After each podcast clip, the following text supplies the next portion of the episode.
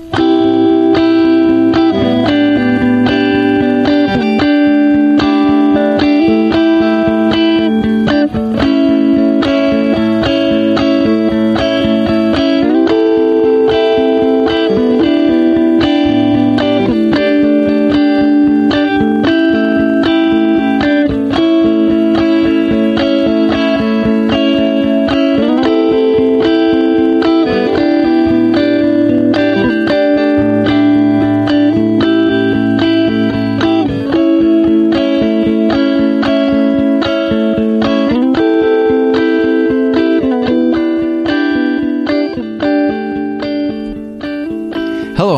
Smith, and this is More Than One Lesson, episode 90. Uh, I just wanted to say thanks to our previous guest, Bill Oberst Jr., for his appearance on episode 89. It was a lot of fun. I really enjoyed talking with him. Uh, and I will go ahead and bring in our co host, Josh Long. Josh. Good morning, everyone. Now, something. What? I said good morning. It's everyone. not morning yet. It might be for them. Fair enough.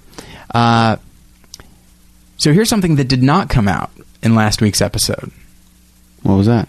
You have worked and acted with Bill Oberst Jr. Oh, a yes. couple of times. Yeah, we talked about that beforehand, but I guess by Yeah. the time we were onto the onto the actual episode, the ball got rolling quickly and didn't didn't come up. And I felt bad that uh, that it didn't come up because I'm a big fan of like it's a small world stories, Mhm, yeah, and so um, so yeah, uh, as listeners know, as everyone knows, everyone. you were in a film called Wesley. Wesley. Bill was also in that, but you guys did not share a scene. We were never there at the same time. That that if anyone has seen it, which I don't imagine a whole lot of people have, it was a f- fairly small movie. But if anyone has seen it, um, it's very. Uh, you know, it's a historical piece, so it's very spread out. It takes place over several places with lots of different characters throughout John Wesley's life. So it, it was very easy that you know I was one part of John Wesley's life and he was another, and we never interacted. You played a German guy, I sure did. And you did a German accent. I sure did. Now I can't do a German accent unless it sounds like Doctor Strangelove. I can do. I can do sort of the Doctor Strangelove accent. I don't remember how I did it for the movie, but I now when I do a German accent, it's just Werner Herzog. and then and then it, I, I just have to talk about dark, sad things. Or the- not. You could- or quote that thing from the well. That's a great. If anyone, if you're on the internet right now, do yourself a favor and look up uh, Werner Herzog reading "Curious George." That's not a an actual thing, but uh, it's it's pretty hilarious. It's pretty funny. And uh, comedian Paul F. Tompkins is always funny as uh, Werner Herzog. That's Herzog, yeah. On uh, Comedy Bang Bang.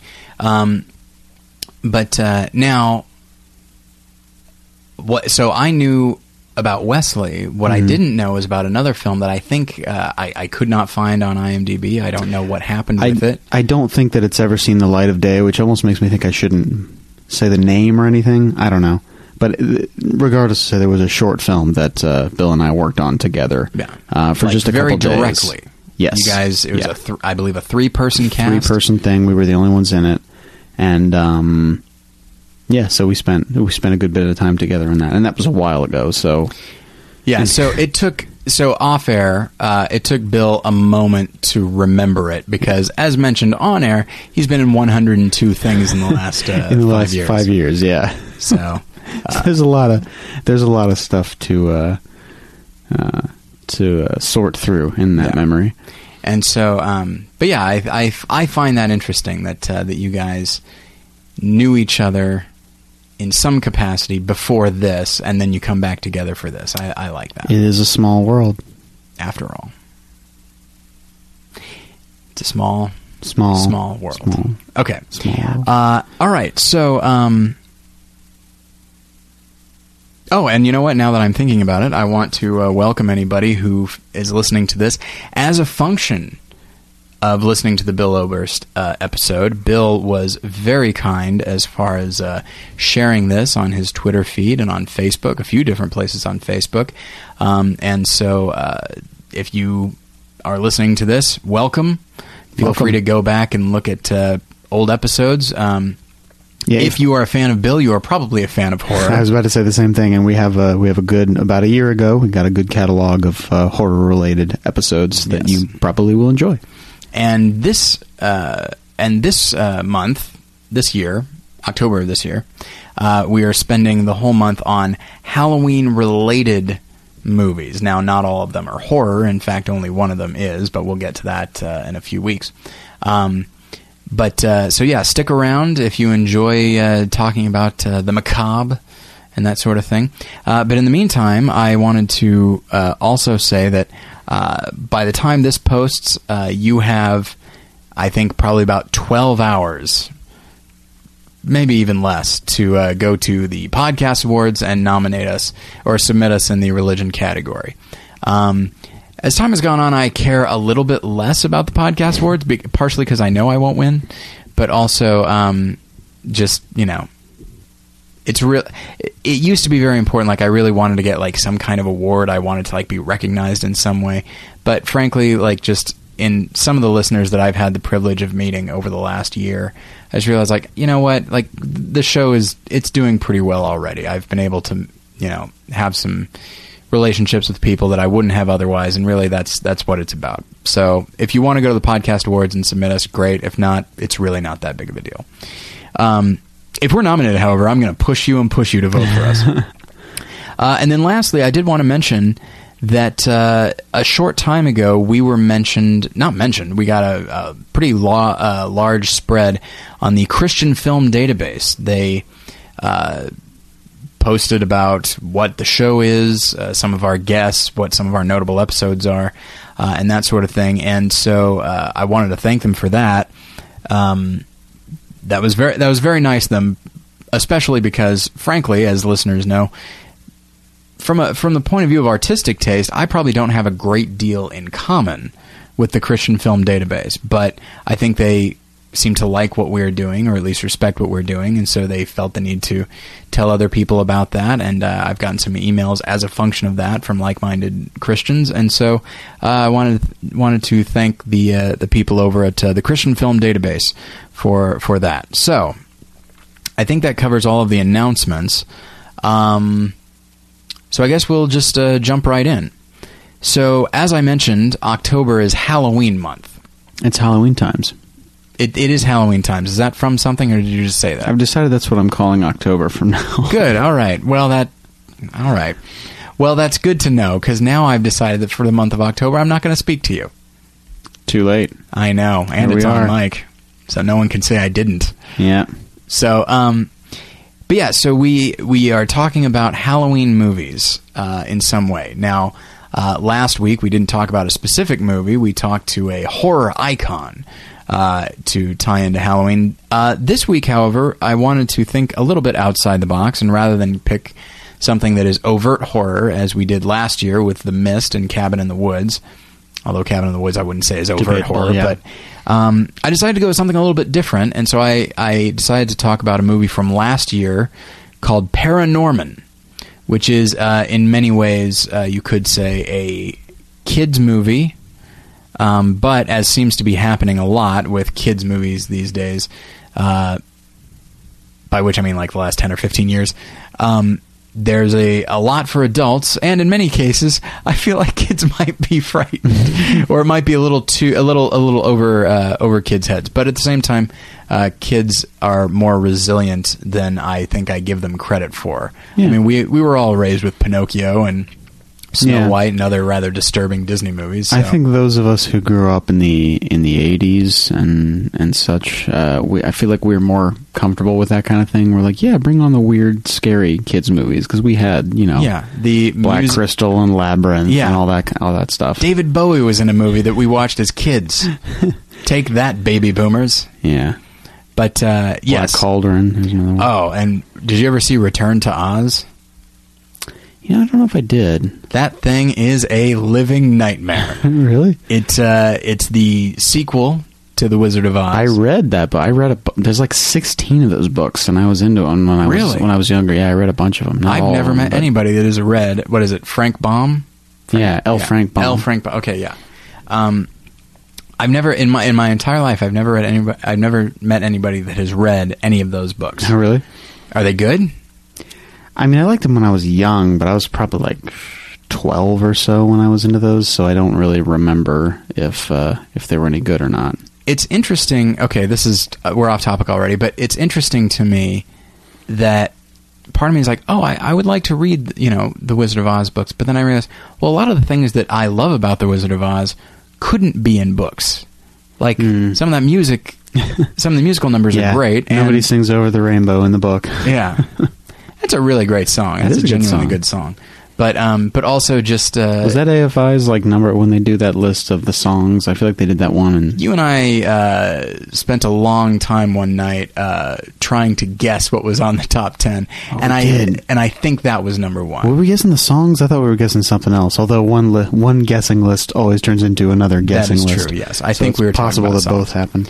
Um, but uh, yeah, it was probably that one.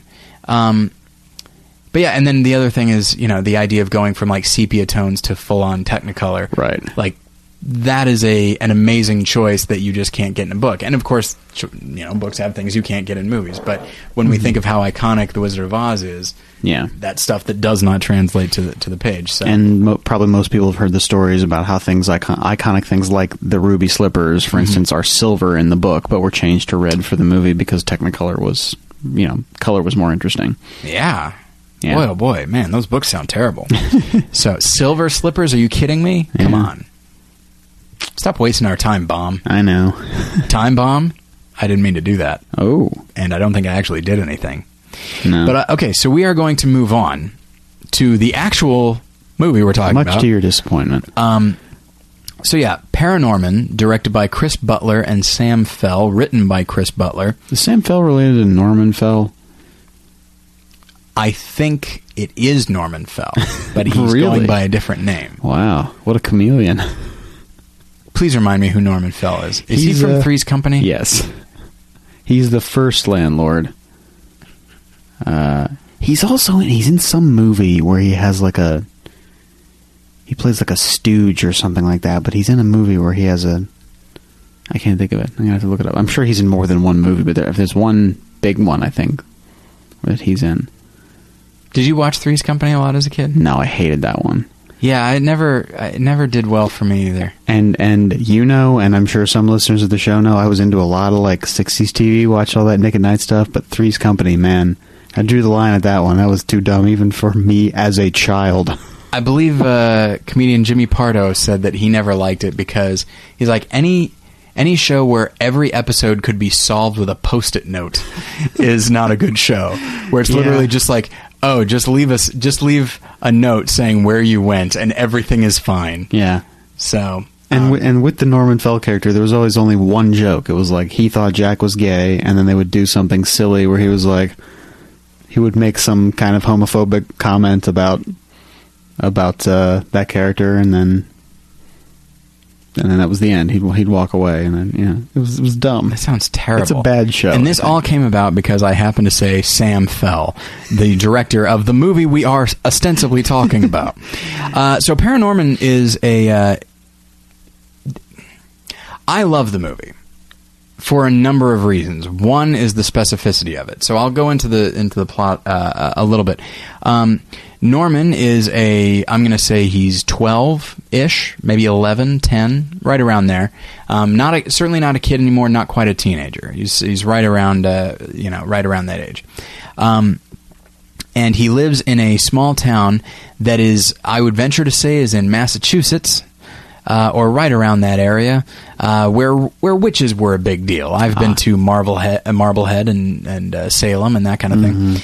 And so uh, this town is based entirely on like tourism because in their history there was uh, the witch's curse, um, and some some puritanical. Uh, uh, city leaders and, and stuff they they went after this witch and then she put a curse on the town and so now it's a big part of the tourism and uh, so that in itself is already kind of an interesting idea that this thing that is turns out to be real and quite horrible is also uh, something that has been co-opted to uh, make the town some money um, but yeah so norman lives in this town and he uh, i'll just go ahead and say he sees dead people he sees and can talk to ghosts. He can hear them, and he uh, is able to carry on conversations with them and that sort of thing. Nobody else can. His family thinks he's crazy, as anybody probably would in that situation. Yeah, and Uh, as opposed to say the uh, um, Haley Joel Osment character from The Sixth Sense, uh, Norman has a friendly relationship with all the ghosts. Very He- much so.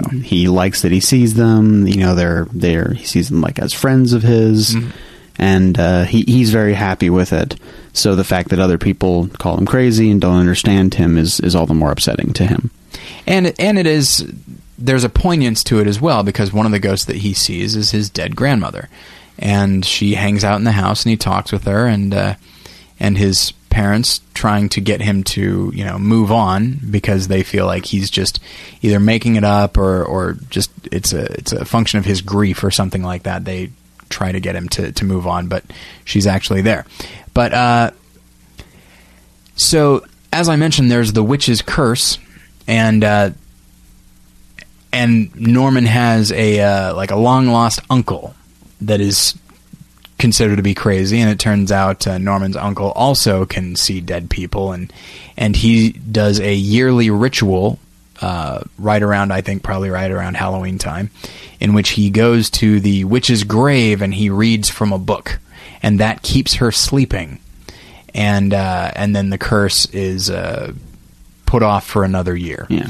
And so he decides he's going. Norman's old enough that he's going to bring Norman in on this, and then he can uh, then he can be free of the responsibility of, of staving off the the witch's curse. So Also, Uh, he feels like he doesn't have much more time. He's- Right, yes, he's he older. feels like he has to pass on the uh, the message so that someone else is able to take care of it when he's gone. Right.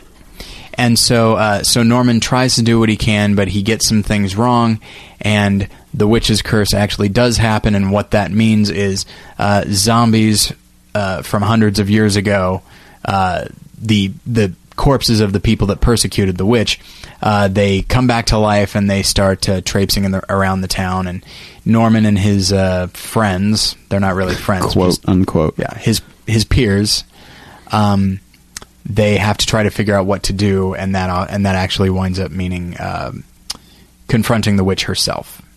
So that is the story, and so I, I want to really quickly talk about one of the things that I like about it. As I mentioned already, some of the specificity of the town and the world that is created. That is something that I really like about the good, uh, you know, kids movies or family films or animated movies. Uh, there's a world building quality, and rather than just kind of have it take place in this broad kind of thing, they the writer and director of Paranorman choose to make it uh, feel lived in. Um, like you can see, oh, here's the you know here's the diner, here's the gift, you know, one of the many gift shops and stuff like that. And so you really feel like you live there.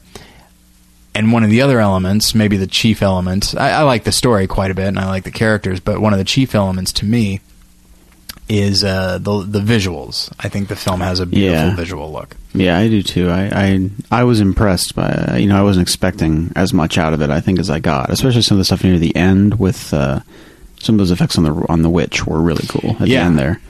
Yeah, it's it really is quite astounding to me uh, what can be done with, with animation, and and this is uh, computer animation with you know 3D like uh, stop motion uh, character design, Mm-hmm. Kind of a mixture thing. of the two.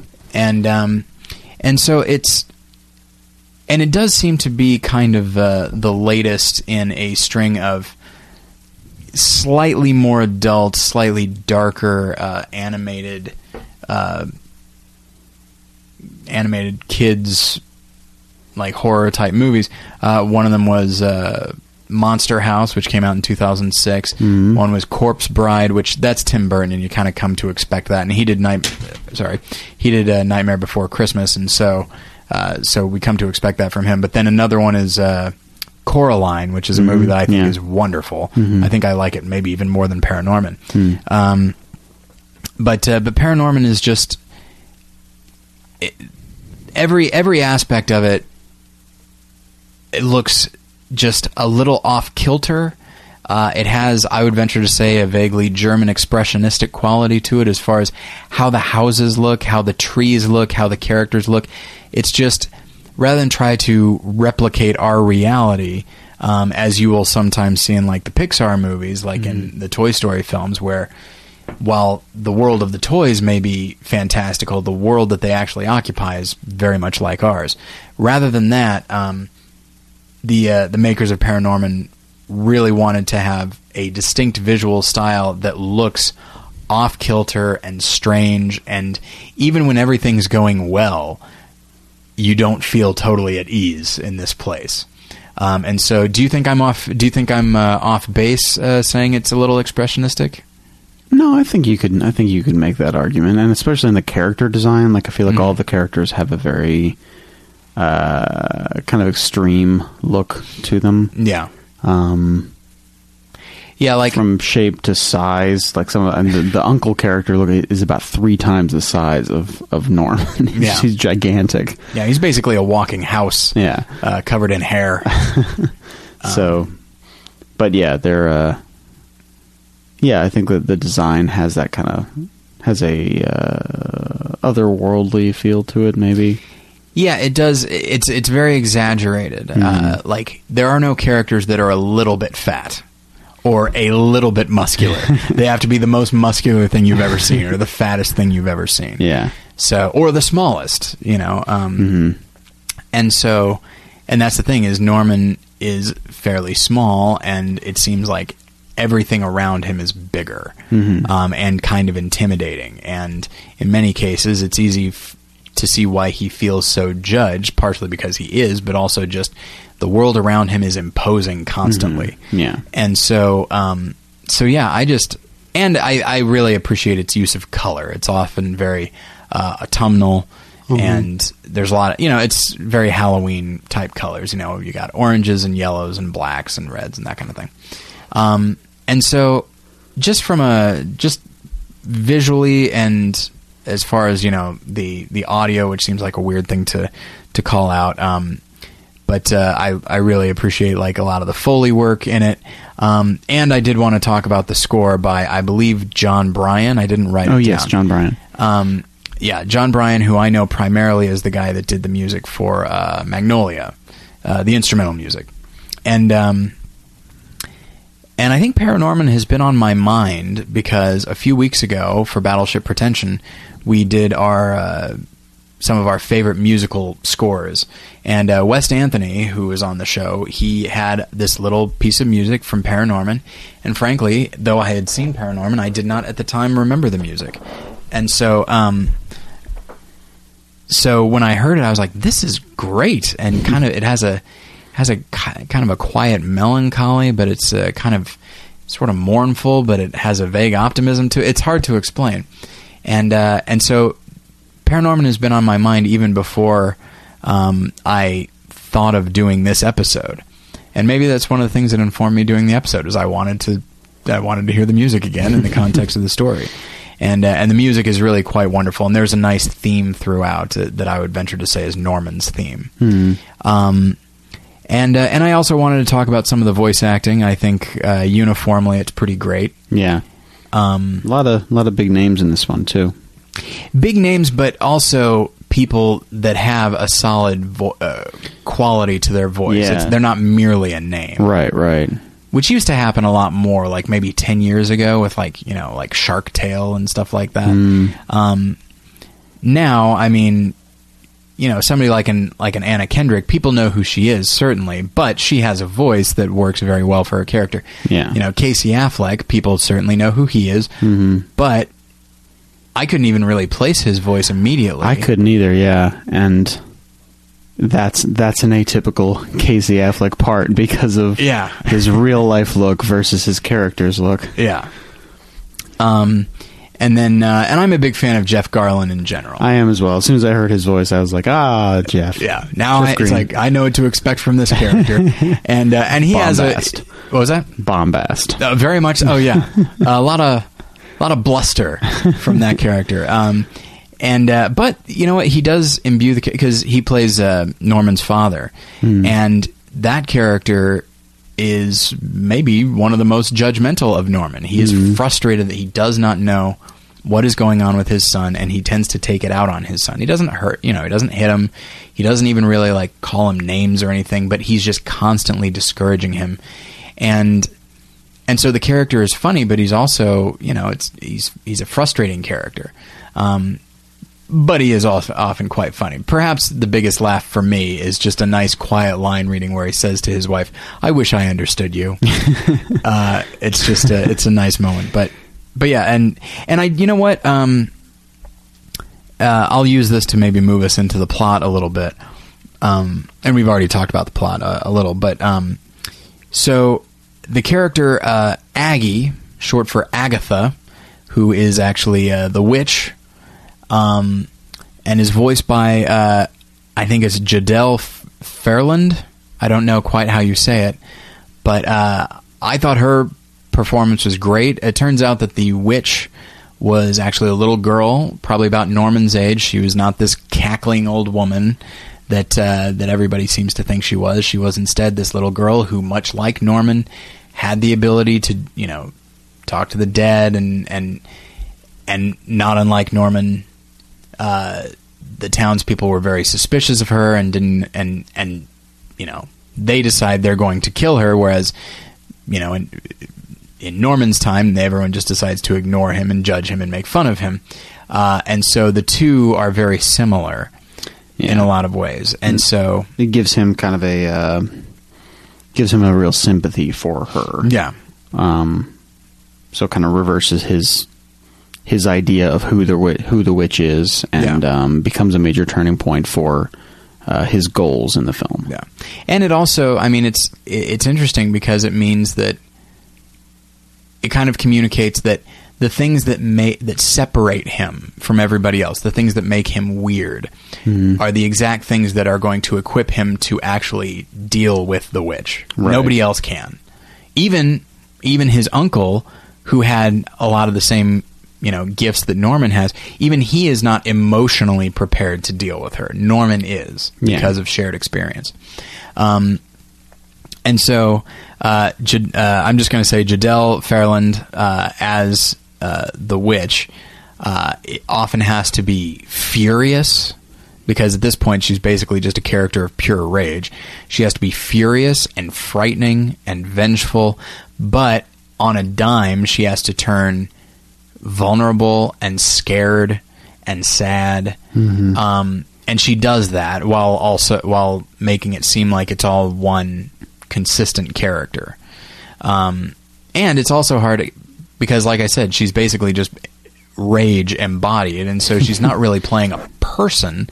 She's playing an emotion uh, personified, and so that it's more of an abstract concept than a real person. And then eventually she becomes a real, per- you know, you realize that she is a real person, and that's when she manages to layer on some of those other emotions. But, uh, but I really liked her performance, and as you said, when when Norman finally does come face to face with the witch, uh, the design is so wonderful. It's really cool. Yeah. and you don't expect it. Yeah. Um, and so you you know it certainly is not the cackling wicked witch of the west. What? Back to Wizard of Oz. Hey. Um, it's not the cackling witch, wicked witch, of the west, but it's also not the little girl either. It's this whole other uh, entity. Yeah. Um, and so uh, so I wanted to just talk about that the idea that Norman can relate to her character, and ultimately that is what causes him to, I won't say defeat her, because it's not so much a defeat as it is he talks her out of doing what she does. Yeah. And finally going away. Well, and because that that means there will be a more of a final change um, regarding this curse. The curse is something that they've just been kind of putting off Yeah. for apparently centuries, and um, so Norman's approach in being able to uh, to identify with her and to speak to her on her level and to actually get her to make a decision. Um, he ends up saving the town and Yeah. getting rid of the curse because he is able to uh, to help her on a much more personal level than has ever been done before. Well, to help her at all, it's never no one's ever tried to really help her before. Yeah. Yeah, and that's yeah, he's able to relate to her, he sympathizes with her, but and this is what I find interesting is that essentially what it, it we come to realize that the reanimated corpses, which are you know they are seen as monsters, the townspeople treat them as monsters. Uh, but they're not actually terrorizing anybody. They're not out, though they are zombies. They are not out to eat anybody's brains or anything like that. Uh, they are just they've just been reanimated and are just walking around being shot, stabbed, hit, and chased by the townspeople.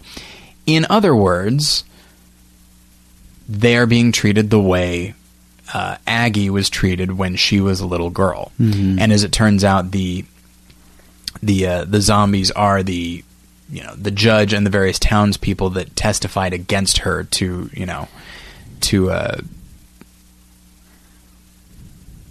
to con- Condemn? condemn her. Thank you to condemn her. Um, I was like, convince isn't right. I mean, it's kind of that. Um, and so, uh, so that ultimately is is her curse is to have them live like her. They were in power. They were considered normal, uh, and she was the monster. And so she wants them to feel like she wants them to know what it's like to be the monster. And so, um, and that and so like when when Norman finds out what they've done that they killed this little girl uh, I mean obviously he is not happy with the zombies and he asks you know he says how could you? and that sort of thing. But he's also since they are dead he's able to talk to them and they explain we were afraid. We didn't know.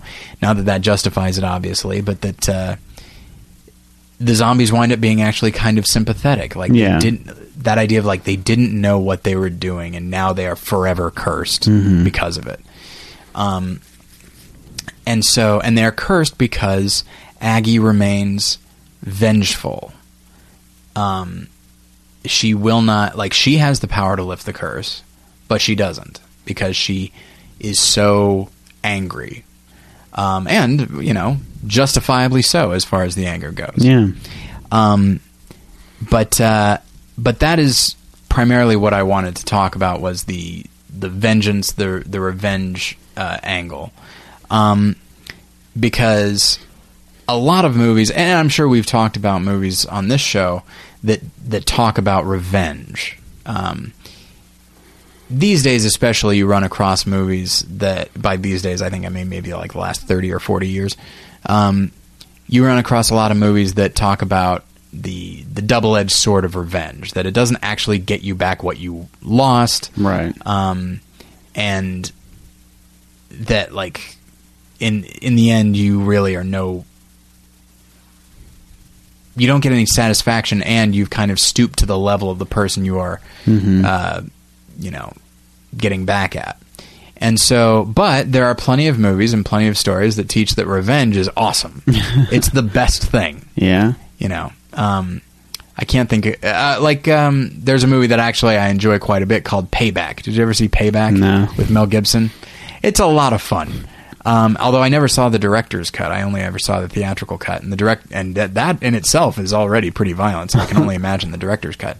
Um, but yeah, and you know, if you watch like you know westerns and that sort of thing, there's not all westerns, but a lot of the old westerns and and cop movies. Mm-hmm. You know, like the I imagine Taken is something like that. oh, probably yes. um, just the idea of like the the like the righteous renegade is usually where revenge movies go. Yeah. Um, The most obvious one that comes to mind for me is Kill Bill. Oh, yeah. starts with the quote, "Revenge is a dish best served cold." yes, Old Klingon proverb. yes, well done. I haven't seen Kill Bill in a while. I and I Been a while enjoy it. I've seen it too. Um, I'm not sure if I will enjoy it more or less now Yeah. than when I first saw it.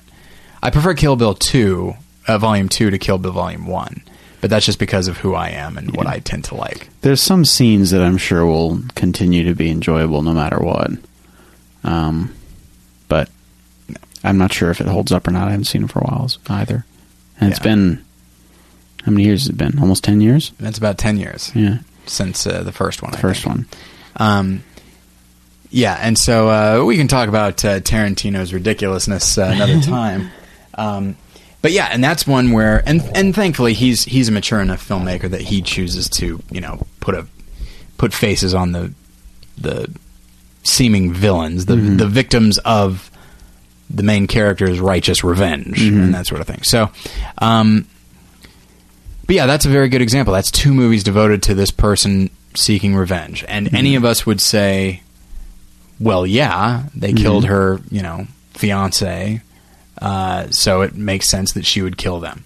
You know, eye for an eye and all that sort of thing. Mm-hmm. Um, and so I wanted to, but one thing that I find interesting that uh, Paranorman goes out of its way to to say is as Norman is confronting Aggie the witch, he confronts her with this idea that though she was wronged, certainly in a terrible way, um, that now by terrorizing you know these zombies year in year out, and then also um, by extension the town.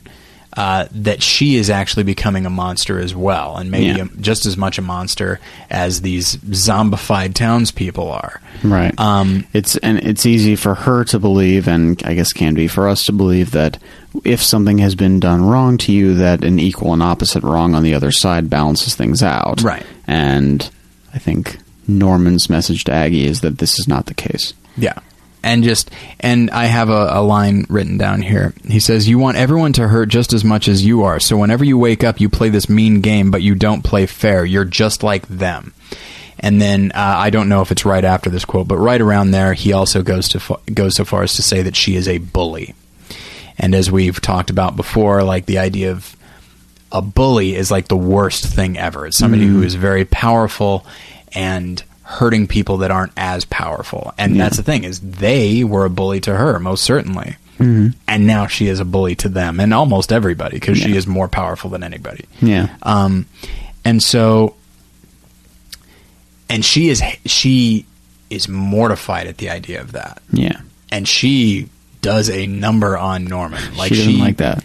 She like bashes him into a tree several times. Like he takes some pretty awful punishment. It's I mean it's pre- it's it's very brutal at the end. Like what she what she does to him when he is saying things to her that she doesn't want to hear. Mm-hmm. And the big thing she doesn't want to hear is, "Hey, you know these people you hate? You're like them now." Yeah. and that's something that certainly nobody wants to hear. Like think of the person think of the person that you hate more than anything. I have no problem thinking of that person. It's me. It's Josh. Um but you know, people just like this co-host dynamic, so I can't get rid of them. um, but like, think of the person that maybe has done you wrong. Think of the person that uh, that has judged you or insulted you or whatever, and you and you think like, oh, what a horrible person they are. And now imagine someone saying like, yeah, you're no better. Your first instinct is like, what, what are you talking about? I've Yeah. never done what they've done. Certainly, I'm better. Um, and you know, the Christian message is that no nobody is better than anybody else. But you get revenge involved, and then you you know you get back at this person probably in a similar way as they got you know they lashed out at you and it's like well now you don't even have the argument that you've never done what this person has done now you're just saying well it's different for me Yeah. and that's I think where you get a certain degree of self righteousness. Um, and so with that, I wanted to bring up uh, the companion film, which is Animal Farm. Now there are two options here. There's the animated film based on George Orwell's novel uh, th- that was made in the uh, the mid 50s, or there is a live action adaptation of the novel, which was made in 1999 uh, by the same people that uh, brought you Babe and uh, Babe Pig in the City, I would assume. And that was And on. so- that was a TV movie too, wasn't it? On TNT. Yes, yes. And so, um, There's also the Kinks song, which has nothing to do with the book. really, I thought they just did a whole song of the book. I thought, that, and isn't the song like several hours long? That's very long. It's very Man, those depressing. Kinks, you can't. You never know what they're going to do. They were all about some British culture. and so I, I decided to talk about the uh, the live action 1999 version, but seek out that animated version for a number of reasons. Not the least of which is an interesting bit of backstory. Do you know that? Uh, do, have you seen the animated film? I feel like mm, I've seen part of it. I feel like maybe it was on a tape someone had. I Okay. saw part of it. I first saw it in my American government class, my sophomore year of high school, and uh, and as time has gone on, it has come out that that animated film was more than partially financed by the CIA. As a- yes, as a part of their like propaganda machine to show the evils of socialism, and thankfully Wow. they have this novel that points out the evils of socialism, Huh. and so yeah, they uh, they partially financed it, and they added. Uh, they kind of insisted on there being an ending because the ending of the book Animal Farm is one that is you know it's merely depressing. It's, Yeah. Hey, this thing went bad, and now it is now it's just bad. Mm-hmm. Whereas uh, the animated film, it's hey, this thing went bad, and now it's time for these character, these other characters, these victims, to stand up and revolt. Because I'm Oh. sure to them, they're like, "All right, Russians, you're not doing, you're not having a good go of it. So maybe follow the uh, the lead of these animated, you know, cows and stuff, and stand up against these uh, these uh, communist guys." So um, That's interesting. so it is interesting, and that's uh, and it's a and it's a perfectly fine animated film. Um, but that I think is one of the most fascinating things about it. Yeah. Um, and I feel like that has come to light only somewhat recently, like in the last ten or twenty years. So, uh, but no, I wanted to talk about the '99 version directed by John Stephenson. Stephenson. Uh, and speaking of voice cast, boy oh boy, uh, Josh, just shut up and let me run down this for you. I'm sorry. Okay. Um, I'm sorry, everybody. That's a joke I make usually on Battleship Pretension. I shouldn't make it here. I, I have the utmost affection for Josh. Okay. Uh, as uh, Snowball, the uh, pig Trotsky, basically, uh, you've got Kelsey Grammer. As uh, Squealer, you've got Ian Holm. As Molly, the horse, you've got Julia Louis Dreyfus. As Jesse, the dog and narrator, you've got Julia Ormond. As uh, Benjamin, the mule, but also uh, Mr. Jones, the farmer, you've got Pete Postlethwaite. As Boxer, the horse, you've got Paul Scofield, he of uh, Man for All Seasons and Quiz Show, among several other things. Uh, as Napoleon, the villain of the piece, you've got, of course, none other than Patrick Stewart. And as Old Major, the Lenin of the uh, of the film, you've got Peter Ustinov, one of my favorite actors, and a guy who wrote, I think, a couple of autobiographies, one of which I read called Dear Me, and it is wonderful. He was a witty, witty guy. So seek it out if you if you haven't read it, which you probably have not. Uh, so for those that don't know, the plot of Animal Farm, I've been talking for a while, and you look like you're fading, so let's get you involved. What is the All plot of. Animal Farm? Uh, Animal Farm is based on the novel, obviously, of the same name. Pushed by Um, Sapphire. Animal Farm, based on the novel Animal Farm by George Orwell. yeah.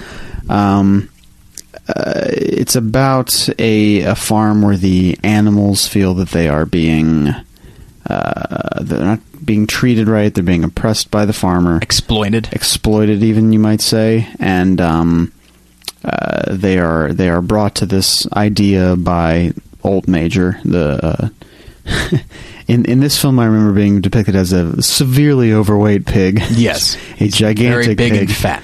um, who I think he dies early on in the book. Yes, he does. Um, but and in the movie then, but uh, his message of not letting you know, not allowing themselves to be exploited, uh, causes the animals to revolt Mhm. um, and and take over the farm. Um, and you know, as Tyler's mentioned, all these these characters uh, connect to specific historical Russian characters, characters, uh, historical figures. Um, so it's it's a pretty it's pretty obvious allegory of the revolution and uh, and of communist Russia. Yeah, George Um, Orwell was uh, the writer of the novel, and he uh, was actually kind of excited for a while about uh, socialism in Russia, and uh, then when he saw how it played out, specifically under Stalin, Hmm. he got very he was very very disillusioned, and that's when he wrote the book. Yeah. So um so yeah, and the uh the tragedy I guess of the story is that once the pigs are in charge, um they suddenly realize what they were able to do through being in charge and Mhm. through the power that they have and slowly become just as bad as the farmers ever were. Yes, Um, one of my one of the key things that I remember is that they have a set of rules that they have, um, you know, painted for all the animals to see. And the and the at first there was just one rule, which is all animals are equal. hmm Um, and over time, slowly and slowly, the the rules become I think there I think there are several rules and they're va- very basic things of like how best to not emulate man. Like you will not s- like no animal shall sleep in a bed. Mm-hmm. Um, and little things and then it ends with all animals are equal. yeah yeah Um, yeah And then as the pigs as they decide they want to be more and more like men, they make certain changes. They go into the middle of the night and they add like you know, an animal will not sleep in a bed with sheets. And so now right, the right. pigs are sleeping in beds, but there are no sheets, so they're okay. Yeah, and of course it ends up that at the end the the key commandment all all animals are equal becomes all animals are equal, but some are more equal than others. Yes. And so, um, so one of the reasons that I wanted to, uh, one of the reasons that I wanted to pick the 99 version is because uh, they actually do some really neat things with uh, with the filmmaking. One of them is that the characters, the the animals, um, get hold of uh, Farmer Jones.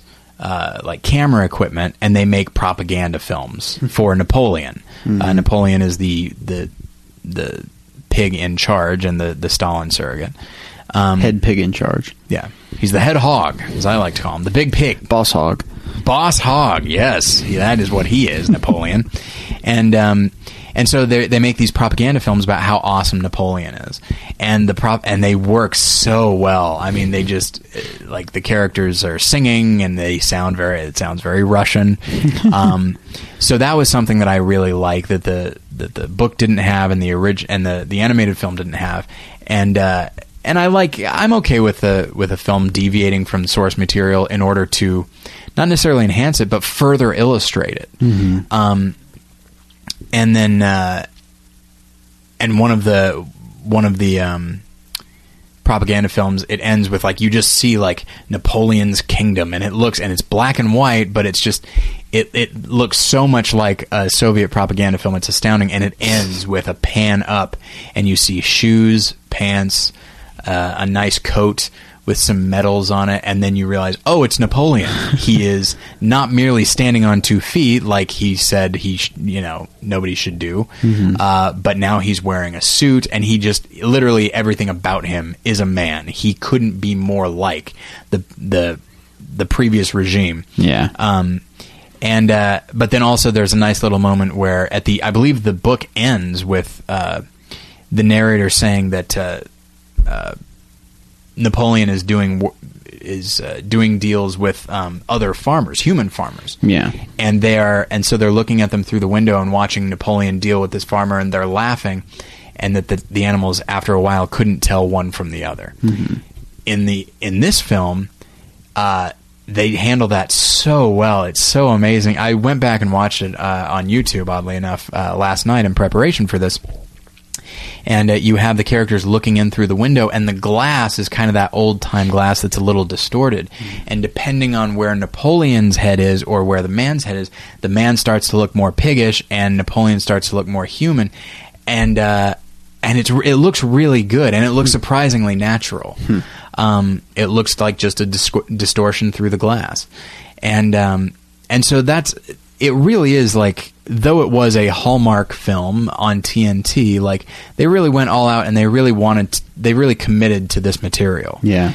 Um, And I remember watching it when it was on TV and, and being impressed. And I liked the book at the time. I had, Yeah, I I had love uh, read it in, in in high school and had to do a project on it and was very caught up in it.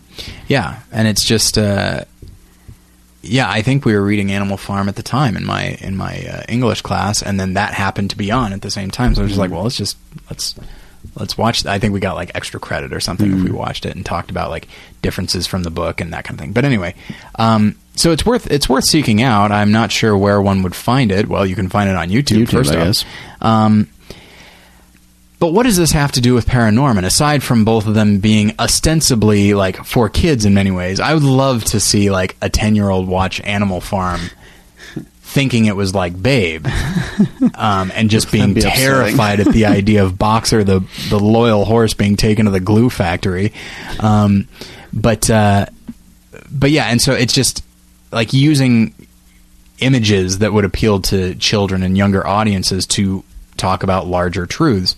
Um, and what I really liked about it, I've got I've got a couple of uh, quotes here from Animal Farm. One is from Old Major, who I said is as we as we mentioned is the the guy who kind of kicks off the revolution. And he says, Man is the only real enemy we have. Remove man from the scene, and the root cause of hunger and overwork is abolished forever. All right. So he's speaking in no uncertain terms. Like he is saying that humans are bad, and they are bad for animals. Um, which in many ways is kind of true. Um, you know, I, I, don't consider myself much of uh, an environmentalist or anything. Uh, I still eat meat and that kind of thing, but uh, I, am all for the ethical treatment of animals. And uh, you watch some of those uh, PETA videos, and you're like, "Oh man, we are the worst." Uh, it's it's very rough. Um, you're pretty good for Charlie, though. I am pretty good for Charlie. I did save my cat's life, admittedly. He had an infection and he was hanging out in an alley in Chicago, and we took him in and got his paw fixed, and now he's, uh, well, he's still rather hostile. But, um, Anyway, and so he sees you as the only real enemy he has. That would not surprise me one bit. Striving to remove you from the scene, and hunger and overwork will be over forever. he does seem overworked. Yeah, and and doesn't he seem totally underfed to you with his giant jiggling belly? I think that's why there are no cats in Animal Farm. The idea of a cat being overworked is just absurd. Yeah. Um, so. Um, so the reason I wanted to include that quote is because these characters the good ones and the bad ones. I mean, obviously, it, it helps Napoleon to demonize the humans as much as possible because then it shores up. He's able to shore up his own power. Um, but uh, but even the even the the good characters view humans this way. Mm-hmm. Um, and indeed, uh, in the book, and to a lesser extent in the movie, uh, the humans are bad for animals. They mm-hmm. are abusive and drunk and and they just don't care about them. Uh, and so, you know, an argument can be made that these that Mr. Jones is genuinely a bad guy. Uh, but what I wanted to also emphasize, so here's here's a line, I believe it's the last line of the book, and uh, and it says the creatures outside, and I mentioned it already. The creatures outside looked from pig to man, and from man to pig, and from pig to man again. But already it was impossible to say which was which. So you have the pigs who are in charge of making sure this does not seem like you know that that this is a, a place where all animals are equal and and underneath it all there's the there's the unspoken or maybe it is spoken message that we are better than men. We are, you know, we're better than they are. But then by the end, that self righteousness, because I feel like you can only be self righteous for a certain point, you know, up to a certain point before you start just becoming plain selfish. Um, because if you think that you are you and you alone are righteous, then you'll start to justify. Well, it's okay for this for me mm-hmm. to do this, and eventually he winds up. You know, the pigs wind up just as bad as as men, and in that, and so that's where I feel like Paranorman comes in is the you know where the two fit together is you have these characters who look at people that have done genuine wrong and they think I could never be that. Mm-hmm. You know, mm-hmm. Josh, you talked about it a little earlier. Like uh, certainly I could never do such a thing. Mm-hmm. Uh, and because I could never do such a thing, because I am better, then it's okay for me to hurt others. Right. Whether the people that wrong me directly or people that are peripheral to that. Yeah, those characters it's characters different for me. Right, those characters set themselves above um, the things that have been done wrong to them, and once they're in this place of, you know, supposed moral authority or moral superiority, then it's becomes so much easier to excuse the kinds of actions that you condemned in the first place. And, you know, it's interesting. Um, today I went to a screening of uh, 12 Years a Slave, a film that's going to be released very soon and is already something of an Oscar frontrunner. And the movie is fine. I'm not going to go into a lot of detail about it, partially because I think I'm not allowed to. But, um, but it did get me thinking about slavery and this idea that, like, if I if I think I am better than you, Josh, not merely you know I'm better than you at you know certain activities or whatever, but that I am inherently better than you, mm. then how could I? Then I'm totally justified in anything I do to you. Mm-hmm. Because you do not deserve the same things I do. Right. And so that's how something, you know, it's an extreme, but certainly not an unheard of one. Yeah. Uh, that's how something like slavery can come along. Yeah. Um, and it's worth noting that Napoleon kind of enslaves um, the other the other animals. Yeah. and the witch has kind of enslaved uh, these zombie guys. Mm-hmm. And so, um, Zombie guys. zombie guys. Uh, the minute I said, it, I was like, "Why did I say that? Why did I put it like that?" Um, the zombified townspeople is what I should have said. Um, but I prefer zombie guys, and perhaps that's our next T-shirt. Puritan zombies. Pure zombies. Pure zombies. It's delicious. it's a drink. Um, Ooh. so, but that and and it's interesting is how much people assume that the the concept of revenge will uh, you will inevitably wind up as bad, if not worse, than the person that has wronged you in the first place. Yeah. I have a quote here from Marcus Aurelius. I decided to, I was looking up revenge quotes, and I like, oh hey, former uh, Roman emperor, I believe. uh, he's what's he got to say? Uh, the best revenge is to be unlike him who performed the injury. And it is, it is fascinating. As I said before, it is fascinating to me just how much like it's the idea of revenge is intermingled with the idea of being the same as this thing. Um, and so, uh, and of course, the Bible has something to say about revenge. What does it have to say, Josh, in Romans 12, verses 17 through 21? Josh, take us away. Well, off the top of my head, I would say that it says, Repay no one evil for evil, but give thought to do what is honorable in the sight of all. If possible, so far as it depend depends on you, live peaceably with all. Beloved, never avenge yourselves, but leave it to the wrath of God, for it is written, Vengeance is mine, I will repay, says the Lord. To the contrary, if your enemy is hungry, feed him. If he is thirsty, give him something to drink. For by so doing you will heap burning coals on his head. Do not be overcome with evil, but overcome evil with good. Okay. So, um, so clearly the Bible is not uh, in favor of uh, revenge. And so, um, But I, I do love how uh, uh, one thing I've always loved about this passage is that how how well God still knows the human heart because even in this telling us not to uh, to take revenge or not to avenge ourselves, the uh, the incentive is heaping burning coals Right. on your enemy's head. Right. so, um, yeah, it seems it seems counterintuitive, but it's more just like it. I, I, I, I, I've always liked that, but I always found myself kind of conflicted about it. Whereas, like, he's not trying to squelch the the vengeful spirit. He's trying to say, like, this'll get him. um, and I know that's not exactly what is being said, Right. But, um, but yeah, it, that is something I find fascinating. um, and so, uh, so yeah, the Bible clearly says, like, don't do not take revenge. And so, you know, what happens when we are wronged? And that's the thing likely we are not if you're listening to this and you know if you're a living person in 2013 chances are you are not a you're, you're not going to take revenge on someone you are not going to like devote your life to getting back at someone in yeah, some way. you're not going to take revenge on someone in a in a kung fu movie sort of way. Right. But if you don't think you're a vengeful person, think of the way that you drive. oh no question Like Y- y- someone cuts you off you cut them off exactly like, like that yeah you send one of theirs. They send one of ours to the hospital. We send one of theirs to the morgue. that's the Um, chicago way That's how they drive in Chicago, I guess. Um, kind of yeah that's terrifying. But anyway, um, what was I saying? Oh yeah, like so we even if it's not this big, uh, you know, if you're not finding the man who killed your family and making him pay, we still have this. We Yeah. still act this way. Like we still want to get revenge, and some of it roots out of our. I think a lot of it roots out of our disbelief that uh, that God's justice will will take care of those things. Yeah. Um, if we all just believed like, well, God's going to see that this is repaid the way it should be, if it should be, um, and and we're like, I'm right here. I can cut this guy off right now. Yeah. I can take care of this.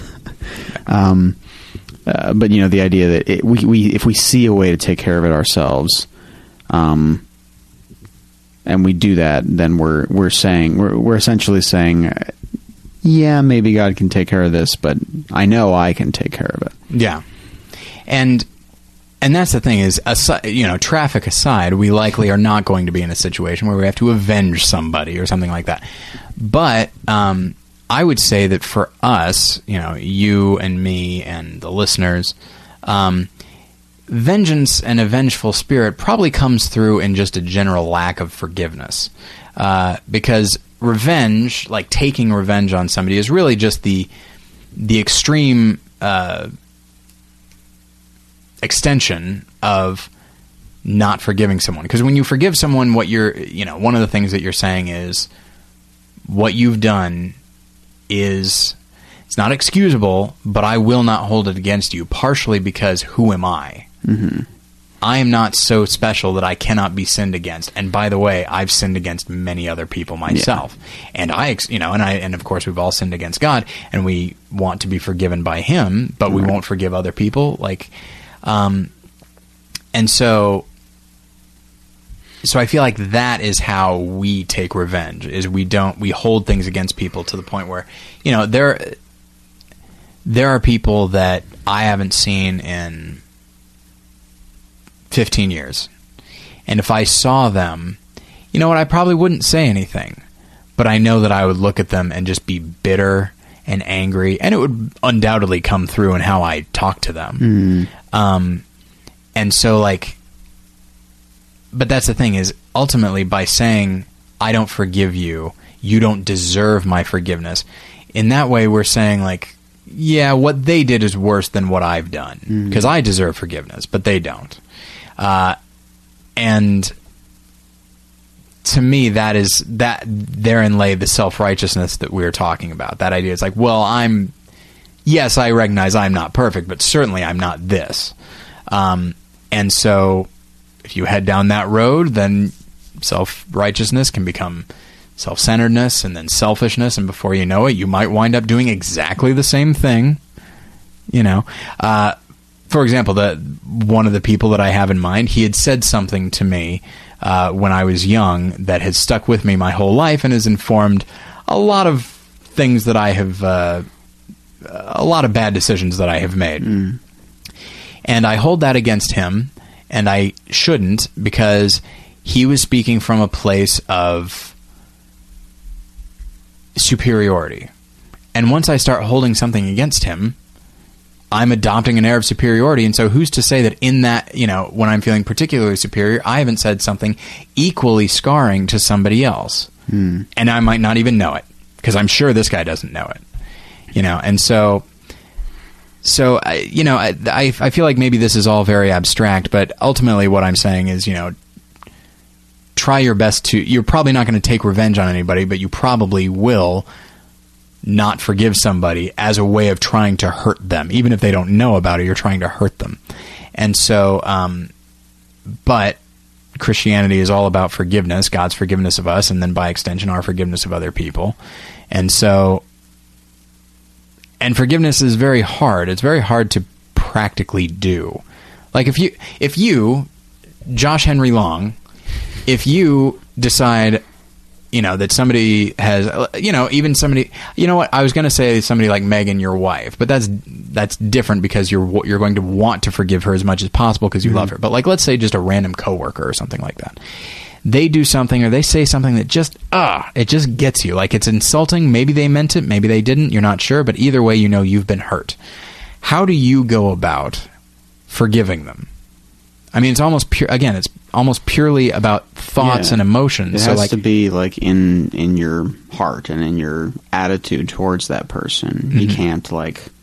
There's not an action that you can do that is forgiving someone. There might be some kind of action or maybe inaction that comes from that inner forgiveness, but it's it's all a question of um, how you how you uh, how your heart feels towards that person. Yeah. Yeah, and that's and for for me how I eventually how I start with it is the realization of like for you know cutting off in traffic. There's one mm-hmm. where it's just like I can't believe you cut me off and that guy cut me off in traffic. You know, and let's say it's somebody who's veering in and out. Like clearly this guy is just a jerk. There's no question about it, and he cuts you off, and he he clearly does not care because this is how he's getting his way through traffic. I saw that the other day, and it you know bothered me. He basically blew through a red light and then started weaving through traffic. Like this guy clearly thought he was very important, um, and I was so furious at him. Um, and one of the things that made my fury die down a little bit was the thoughts like you've cut people off. Mm. Now you in the moment you cer- you didn't mean to and you tried to wave, but maybe that person didn't take your wave. Maybe Yeah. they didn't see it. Maybe they're just still furious at you. Mm. You would want them to forgive you and understand where you're coming from. Mm-hmm. Maybe this guy that blew through the red light and is veering through traffic, maybe he genuinely has somewhere to be. Maybe he has to be to the hospital or something like that. Maybe he's going to lose his job if he doesn't get to work. Exactly. Like you never know. And so that's what helps me is this realization. It's like you you can do and probably have done everything that has been done to you. So come on. You want people to forgive you, so now you should forgive them. Whether they ask for it or not, that's the other thing. Yeah. So that's Because oftentimes they will not ask. Oftentimes they will not ask. Yes, uh, but that's that's where it starts for me. But then you know sometimes it's a you know when dealing with this person, maybe it's someone that's kind of close to you and they hurt you in a very specific way. You know, and then it's like a it's a daily reminder that they did this and what they did was wrong. It's not to excuse what they did, um, and maybe it's something that will have a consequence. At the very least, you saying what you did hurt me, but it's saying what they did hurt and it was wrong, but I am no better. And I, if the circumstances were just right, could do very well could do exactly the same thing. I probably have done something similar. So really, who am I to to judge them? So like that's where it starts with me. It doesn't always uh, doesn't always succeed. Some days I some days are better, some days are worse. I mean, I, I'm holding like five grudges against you right now oh, yeah. which is to say, I've got five copies of The Grudge, and I'm holding them against Right Josh. against my face. Yeah. Um, so, uh, see, and I, I went with The Grudge. That's a horror movie. It's Hey. Halloween times. Um, so, uh, but yeah, so I will wrap up by just saying, if you have not seen Paranorman, seek it out. It's really good. Uh, seek out Animal Farm as well. Mm-hmm. Um, and uh, hey, forgive one another. I'll just end with that Do it. do it because when you don't it's like you're you know revenging them It's like you're a big fat pig, it's like you're a big fat stalin like pig and you don't want to be that, do you? you sure don't You'd rather heap burning coals on someone's head. right exactly um, now if only someone had just said that to the pigs about mr jones Ah. i don't know if that's feasible but anyway um, so okay uh, if you have any questions or comments, you can email me, Tyler at morethanonelesson.com. You can email Josh, Josh at morethanonelesson.com. Uh, you can go to the aforementioned morethanonelesson.com and check out various articles and previous episodes and video and that kind of thing. Um, you can follow me on Twitter uh, at more lessons. You can follow Josh At the Josh Long. at the Josh Long. We also have a Facebook group that you can uh, request to be a part of, and I will probably approve of you. Um, sorry, approve you and approve of you, but that's uh, that's not a guarantee. That's a taller order. Yeah. So, um, so yeah, uh, there's a lot of different ways to uh, to get involved. You can sign up for the newsletter, which uh, I send out once a month, uh, and just you know, kind of remind you of, of things you might have missed in the last month, and uh, maybe things that are coming up. Uh, another reminder: Hey, everybody, we do have a number of T-shirts that nobody would ever buy, and that makes sense to me. But you could buy them. Indeed. And one of them features Josh's big smiling face with something that he said a few episodes ago. You can't wait. What was that? You can't wait to have this shirt. Yeah. What does it say? I don't remember. It says, sorry, Josh is clearly fading. He's getting very sleepy. Uh, it says, it's fantascinating, which is something that Josh said by accident, and we decided to turn it into, uh, sorry, I decided to turn it into a, uh, a delightful t shirt. a slogan, if you will. If I bought you that t shirt for Christmas, would you wear it? Probably not.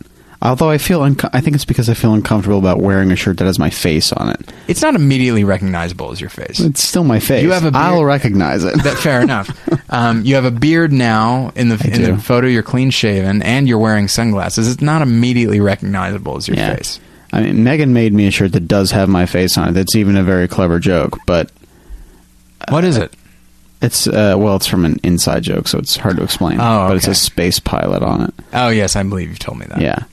But I still and I like it and I wear it sometimes, but I feel a little strange wearing it out because it has my own face on it, and I feel like if someone recognizes that and is like, "Are you wearing a shirt with you on the shirt?" Then I'd be like, "Yeah." I think that would be basically the best thing ever.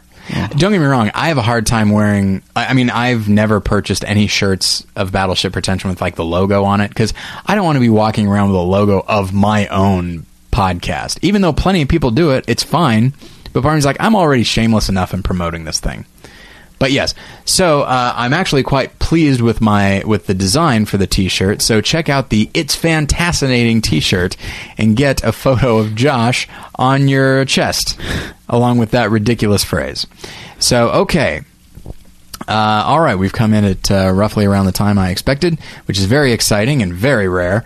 Um, so thank you everybody for listening, and Josh, as always, thank you for being here, Well, you're welcome. and we'll get you next time. Bye.